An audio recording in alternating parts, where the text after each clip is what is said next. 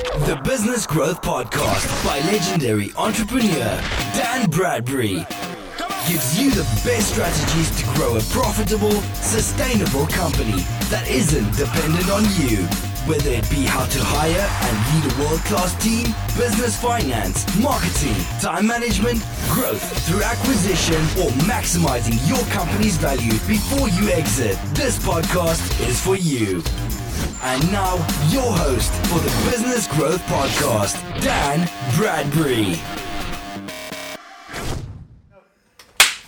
Hey guys, welcome to the Business Growth Podcast uh, with Dan Bradbury and Ed Taylor, and um, where we believe if you want a better business, you need to be a better business owner. So this is about taking your questions, learning how to expand, grow, and build your mindset, your skill set to have a better business. So, on with the questions. Brilliant. Okay, first one comes in from a mastermind member, Arthur.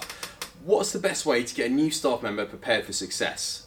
So the ideal to ideal way to onboard them, if you will. Yeah, um, so great question, Arthur. I, I think that your team are your highest leverage, right? I mean, if you think about it, I, I think uh, there's the recruitment and then there's the onboarding. Recruiting, first of all, I think a great book on this topic is uh, the book of Who by Geoff Smart. It's great about recruiting the right people because I can make a case for the only job or the most important job you've got as an MD, as a leader of a company, is to hire A players, top performers. But then, because by the way, how do most small businesses hi- owners hire? They they, they get Friends desperate for a job. Yeah, well, yeah, they get desperate, and then they go to friends of friends, so they've got a weak pool, or they put up a shitty job ad. True. Um, they get two they get two people respond or three people respond. One doesn't show up, right? So they get Yeah. three responses. Invite all for interview. One doesn't show up. One shows up drunk. So the other one gets the job, right? In other words, it's hiring the least crappy person from a ve- very small pool, and then they wonder why they have employee issues, uh, demotivation, lying, cheating, stealing. Um, uh, so you need to get deal flow. So you need to learn how to recruit. And a lot of small businesses, if they put a fraction of the effort they put into the marketing and getting new clients, if they put that into marketing and attracting the right members of the team, that gives a massive leverage. However, if you're watching this, if you're listening to this, the chances are you've had an experience perhaps uh, where you went and got a job at some point, or you know somebody that showed up and they show up to an empty desk and they're expected to kind of figure it out as they go along, right? So I, I, I I'm clear that um, one of my uh, a coaching client of mine, or a reciprocal coaching client, uh, uh, was a CEO of a, uh, a hun- still is CEO of a hundred million dollar a year plus company, and uh, he's very clear that you, you you hire for culture. You hire for somebody that's the right personality, the right value fit for the business, because you can always train competency. But to be explicit, Arthur, make sure you've got a, a key onboarding plan. Nobody shows up to work wanting to do a shitty job, but a lot of people that they don't have a uh, they're not giving thought to how to onboard, how to get them up to speed, how to make sure that that enthusiasm they woke up with on the first day Yeah. of um, uh, getting the new job, they've still got it 90 days later. And effectively, if you don't do that, you're drumming into them the not to care, like low, just apathetic bullshit. So Love it. So hire by design, not by default. that was said much more succinctly than I said. So what, what Ed said. Next question. Right. Uh, in your opinion, what is the best way to protect your wealth? That's coming in from David by text. Yeah, great. So um, I I think uh, when it comes to wealth, there's two things. There's well, there's three things depending on how you break it down. Number one, there's the ability to earn money. You could say at a business level, this is driving sales. Mhm. Like how effective are you at sweating your assets and be able to put in, uh, create a unique value proposition and articulate it? Yeah. But then it's how efficient you are um, uh, at turning those revenues into profits. That's a different skill set, right? Being effective is kind of marketing, it's sales. But being efficient, I mean, this is cost control. This is uh, uh, this is where the value is really created. That's a different skill set. But then, the, uh, as a mentor of mine says, the goal is not to get rich; it's to stay rich. Yes. You know, nobody wants uh, to make a million in profit for one year only and the company Mm. implodes. And the skills of uh, building wealth uh, uh, is uh, different yet again. So I I'm constantly encouraging. Uh, what was it David? Yeah, David, uh, to, to, to think, David, in those three areas. You're probably driving revenue. I get from the tone of the message, it's okay. You're making. I'm assuming you're making profit. What do you do with that? For me, and this is just my personality type, um, I see business as high risk. I'm trying to de-risk it, but I'm taking as much of that money off the table as I can. So on a personal level, all my wealth is in uh, very boring uh, investments stocks and shares, bonds, um, uh, and property. And I'm a big fan of Ray Dalio, uh, All Weather Fund. Uh, so uh, it, it was Tony Robbins' book, not the last one, the one before, Money Master the Game. Great chapter in it with Ray Dalio about asset allocation, which fundamentally means how do you build a financial fortress? How do you diversify your wealth? So it can compound over time, but in a way that it's not high risk. And most business owners uh, David um, are extremely high risk. All their wealth's in their business, and they set themselves up for a fall. Because even though you've got a limited company, la la la, when the company goes down, emotionally we get attached. We pour all our money into it, and then we end up in a world of trouble. Diversification is key. Um, so the way I view it, more succinctly, is your business creates the income, and then it's your personal investments that create the wealth. Cool, love it. So mindset again. Uh, I I think it's key. Ongoing Yeah. development in those three areas. Yeah. Always. Okay, cool. Next one coming in is uh, Dan. You've been around and interviewed many successful business owners. What would you say they all have in common? What's the What's the secret sauce from Amanda? Yeah, um, it, it- it's a great question, and um, uh, I uh, uh, uh, first of all quote uh, a good quote. Um, when I, when I saw this question, I, I pulled up the quote because it's brilliant. I'm a big fan of Warren Buffett. As listeners to this podcast will know, any man that can still be worth sixty plus billion, having given away fifty billion, um, uh, having made it from scratch, um, uh, is well worth listening to. Um, and uh, but his business partner, Charlie Munger, um, is also a self-made billionaire, one of the richest people in the world, and he's got some great quotes. And this is, quote is from Poor Char- Charlie's Almanac, which is a really hard book to get hold of. You get used copies on Amazon, eBay, cost upwards of hundred pounds a throw, but it's if you can get your hands on one, it's well One worth it. the library. Yeah, it's one in my library. Yeah, indeed. uh, um, so uh, the quote is this: In my whole life, I have known no wise people who didn't read all the time. None. Zero. You'd be amazed at how much Warren Buffett reads. You'd be amazed at how much I read. My children laugh at me. They think I'm a book with a couple of legs sticking out. And when I hear that quote and when I think about it, it it's true. When I think of the people, um, I mean, it's an oversimplification uh, for, I think it was Amanda. Um, it was an oversimplification, Amanda, but if I tried to get it down to one thing, um, it's their ability to learn. If I'm great, the thing I'm, one of the things I'm most grateful for my parents for is the fact that they instilled in me a desire and appetite for learning. And they're all students. Now, often prolific readers, but if you learn by different mechanisms, you know, whether you listen to audiobooks, which is still reading, or podcasts, or, you know, you do courses, or all of the above, I think that's a common denominator. If you look at the top 10 wealthiest people in the world, with the exception of one person, nine of those 10 are still in their businesses and they're still innovating, right? So you want to talk about Jeff Bezos, you want to talk, right? Yeah, uh, uh, Warren Buffett, they're operating the business, but they're constantly evolving. Yeah.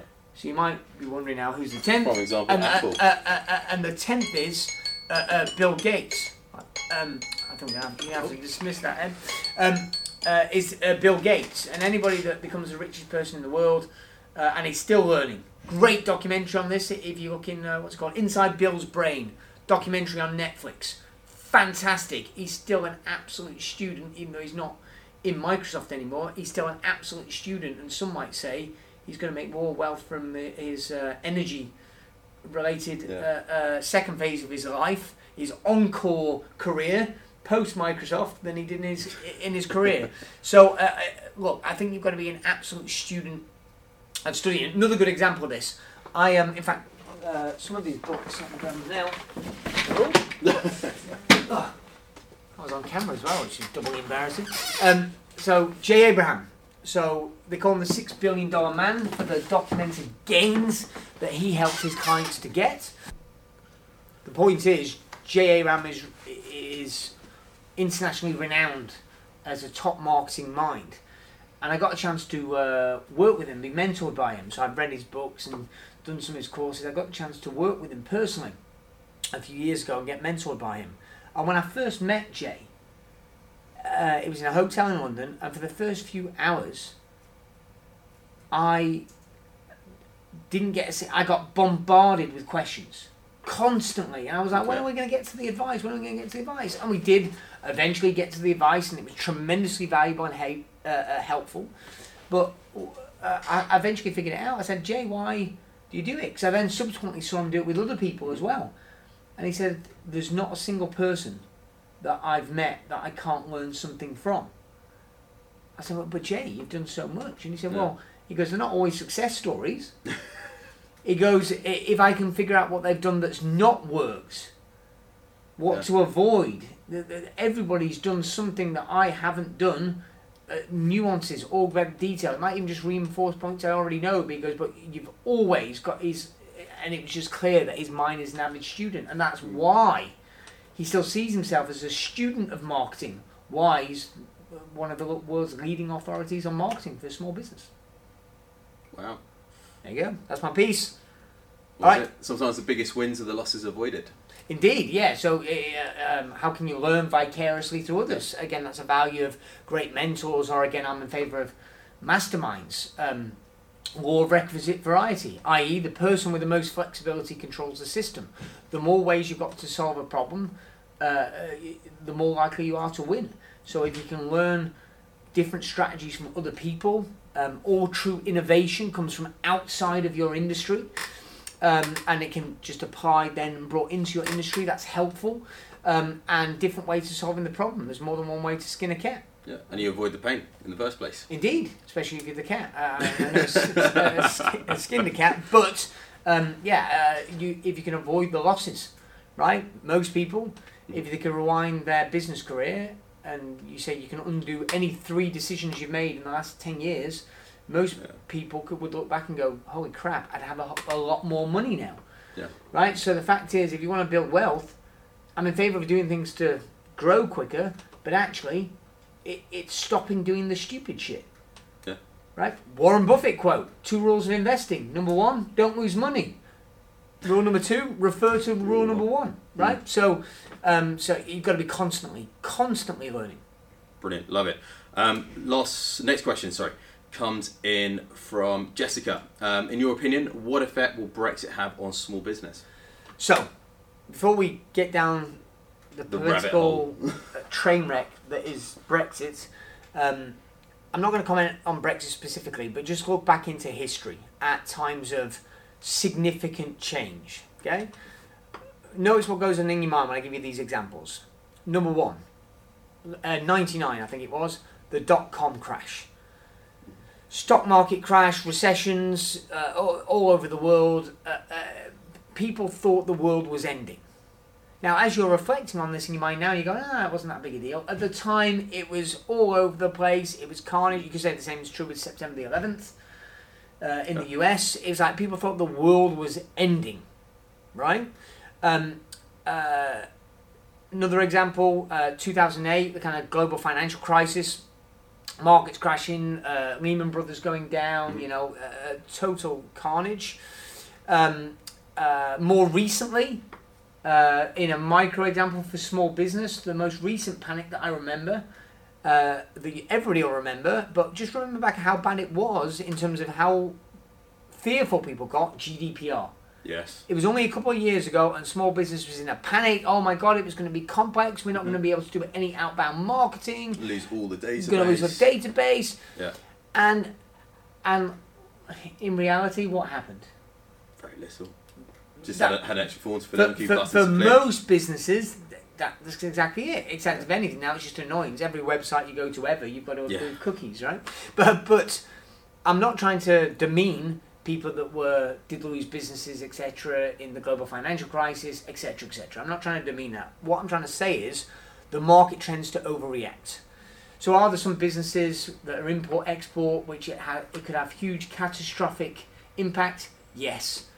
Generally, when there's that much change, if you're ahead of it, if you're thinking advance, if you move quicker than the rest of the market, the competitors, it can be a significant competitive advantage. Yeah. A variety of our clients use GDPR and the hassle of GDPR to absolutely nailing and being on top of it to get more business, more market share. But big picture, uh, and I've got the person's name, Jessica. Uh, big picture, Jessica, uh, is that um, it's going to be fine. Uh, like it's almost if you spent more time focusing on the core fundamentals of your business and adding value, in all probability, uh, it's it's something outside of your control. I mean, yes, vote, etc. But fundamentally, it's outside of your control. Just focus on the core dri- drivers. I wouldn't worry about it unless it's very industry specific for you. In which case, great. You need to be all in and getting the advice and use it to your advantage. Well, this comes back to one of the mastermind meetings, wasn't it? It's also about keeping cash reserves, isn't it? Uh, yes, I, uh, I mean risk mitigation, right? You go back to the BPM scorecard, which go go and get your BPM scorecard. Turnover is vanity, profit is sanity, cash and Is cash king. flow, cash is king, right? So most businesses are undercapitalized, Mhm. um, and they've not got, they can't withstand the knocks, Yes. right? Think about it a different way. Use a sporting metaphor. Uh, uh, best way to win a game is not to concede goals, right? As in, don't lose. If you don't lose, you're winning. You're most Yeah. of the way there. So best offense is a strong defense, and a, a defensive element in business is having the cash reserves. That doesn't mean don't invest, but if you over uh, invest and leave yourselves exposed, then you're cruising for a bruising. So, uh, and if you want to know more about that and about risk mitigation and ways to make your business more bulletproof, with the probably in the not too distant uh, future there'll be another recession. Well, there will be another recession. It's just a question of when. Mhm. Uh, go and get your BPM scorecard. We'll leave links around wherever you're watching or listening to this. Awesome, cool. Uh, next question. I'm a single man in my early 30s and my PA is smoking hot. She's been flirting with me a lot recently um, and I want to ask her out. So, how can I ask her out without it getting into legal trouble or screwing up my business? I love that. Um, I- P.S. I only have three employees total, so uh, it's not some big corporation. Okay, so so uh, I like the fact that in the background you might have heard uh, my assistant uh, uh, uh, burst out into laughter at this. Um, uh, look, um, uh, David, I. I uh, let me try and hit it head on. Right, so um, there's a, uh, uh, another of my one of my early podcasts was with a long-standing friend and mentor of mine called Keith Cunningham, and I think the podcast is called "Business is an Intellectual Sport." Okay, um, I think um, business is like intellectual chess, um, and I, when emotions get involved, it doesn't end well. Right? If there's an intense emotional reaction, it, it, it doesn't leave for an optimal uh, result. Said differently or more bluntly, don't sleep with your business partners. Uh, you know, I don't want to be beholden to a business decision dictates whether or not I get to have sex tonight or not. I, d- I don't I don't think that's advantageous. Um, you know, I, I think uh, so. Keith said to me one time, he wasn't actually aiming at me. We were just having a con- conversation about the uh, topic. If you want excitement, go throw yourself out of a plane. Go bungee jumping. Go right. But it's like, Yeah. look, it, it, getting rich is boring. Right? So, look, there is not a single thing in this question that I like the sound of. Um, uh, uh, I, I'm not going to give, I'm definitely not going to give relationship advice, and I'm, I'm also not going to give you the HR advice because I don't have enough of the details. But if you want to date this girl, great. Uh, let her go, get a job, uh, let her get a job elsewhere, and then date her. Right? But if you dip your pen in the company ink, you're asking for trouble. I strongly suspect by the question. I'm hoping that it wasn't suspected that I, I might be able to give somehow uh, an, uh, an advantage. Um, uh, no, you can't win this game. Don't play the game. I, unfortunately, I suspect you've already made up your mind, David. You're going to do what you want to do, but I wouldn't touch it with a 12 foot barge pole. Lose, lose. Indeed. Right, moving on to our final question. Really nice short one. is email marketing still effective? Uh, great, yeah. Um, so, I've got a client, a guy called Paul, who um, uh, Paul, uh, when we started working together, he already had one business. He had another business that we were working on that was mid six figure revenues. Now, a couple of years later, I don't know, we're two, three years later, he's well into seven figure profits. Um, trem- grown tremendously well, tremendously successful. He's extremely smart. He's one of the best marketers I know. Um, he's conservative. He manages the business well. Strong cash reserves. The previous question. Strong balance sheet. Very good. And because he's such a good marketer, people go, "Oh my God, how how do how do I do this?" And I'm paraphrasing him slightly here, uh, but uh, he says it's nothing to do with the platform. It's all to do with the narrative. Is I think his word. Said a different way, it's about the content. So yes, for him, email marketing is a key component part that does really well. But he also does all the social media platforms. He also does uh, write books, and all this drives business to him. And he says, but when he looks at it, it's not about oh, it came via email or it came via direct mail or it came via. God, I was going to say fax, and it shows how I? Uh, it, it, what- what's the new What one? is that? Um, yeah, no. What, what's the what, what's the new one? What are my TikTok. children? TikTok. Oh my TikTok. lord. Yeah, you are showing your age. Oh god. right, but it's not about the platform. Rarely is that a sustainable advantage. It's actually about the narrative, about the content. So he goes when he when he gets all these sales really easily, it's because he's been so prolific in content over years, Yeah. and the and the potential clients have consumed that content and they see the value. So the blunt answer to the question is email marketing marketing still effective? Absolutely, hands down, yes. Mm-hmm. But that's not the main driver. If it's not working, you're probably not going to be able to get it working by sending more emails now. It's a bigger question about Yeah. how you adding, delivering, representing, delivering value to the marketplace. That's a more important question. Just more about the content than the actual way it's sent. Correct. Adding value to that client. It's more about the content uh, or more about the narrative than about the platform. Love that's it. Probably a topic for another time. Brilliant. Let's let's put it for another script. Good. Uh, so, as a reminder, uh, oh yes, what I've got to do, I was plugged by our team internally here. So, comment below this video. So, if you're whether you're on YouTube or on the podcast, uh, comment around where you're consuming this content. Let us know what you think. Uh, by all means, ping us an email. Uh, on Twitter, the hashtag is uh. Um, uh, uh, like this video, subscribe, etc. We do this based upon you. The feedback's been tremendously strong and positive, but uh, we're doing our best to get the uh, all the questions in. We've got a big long list of questions to come up in future episodes, but um, if you've got a good question, we'll, we'll, we'll pop it to the top of the list. So that's all for now. See you next time.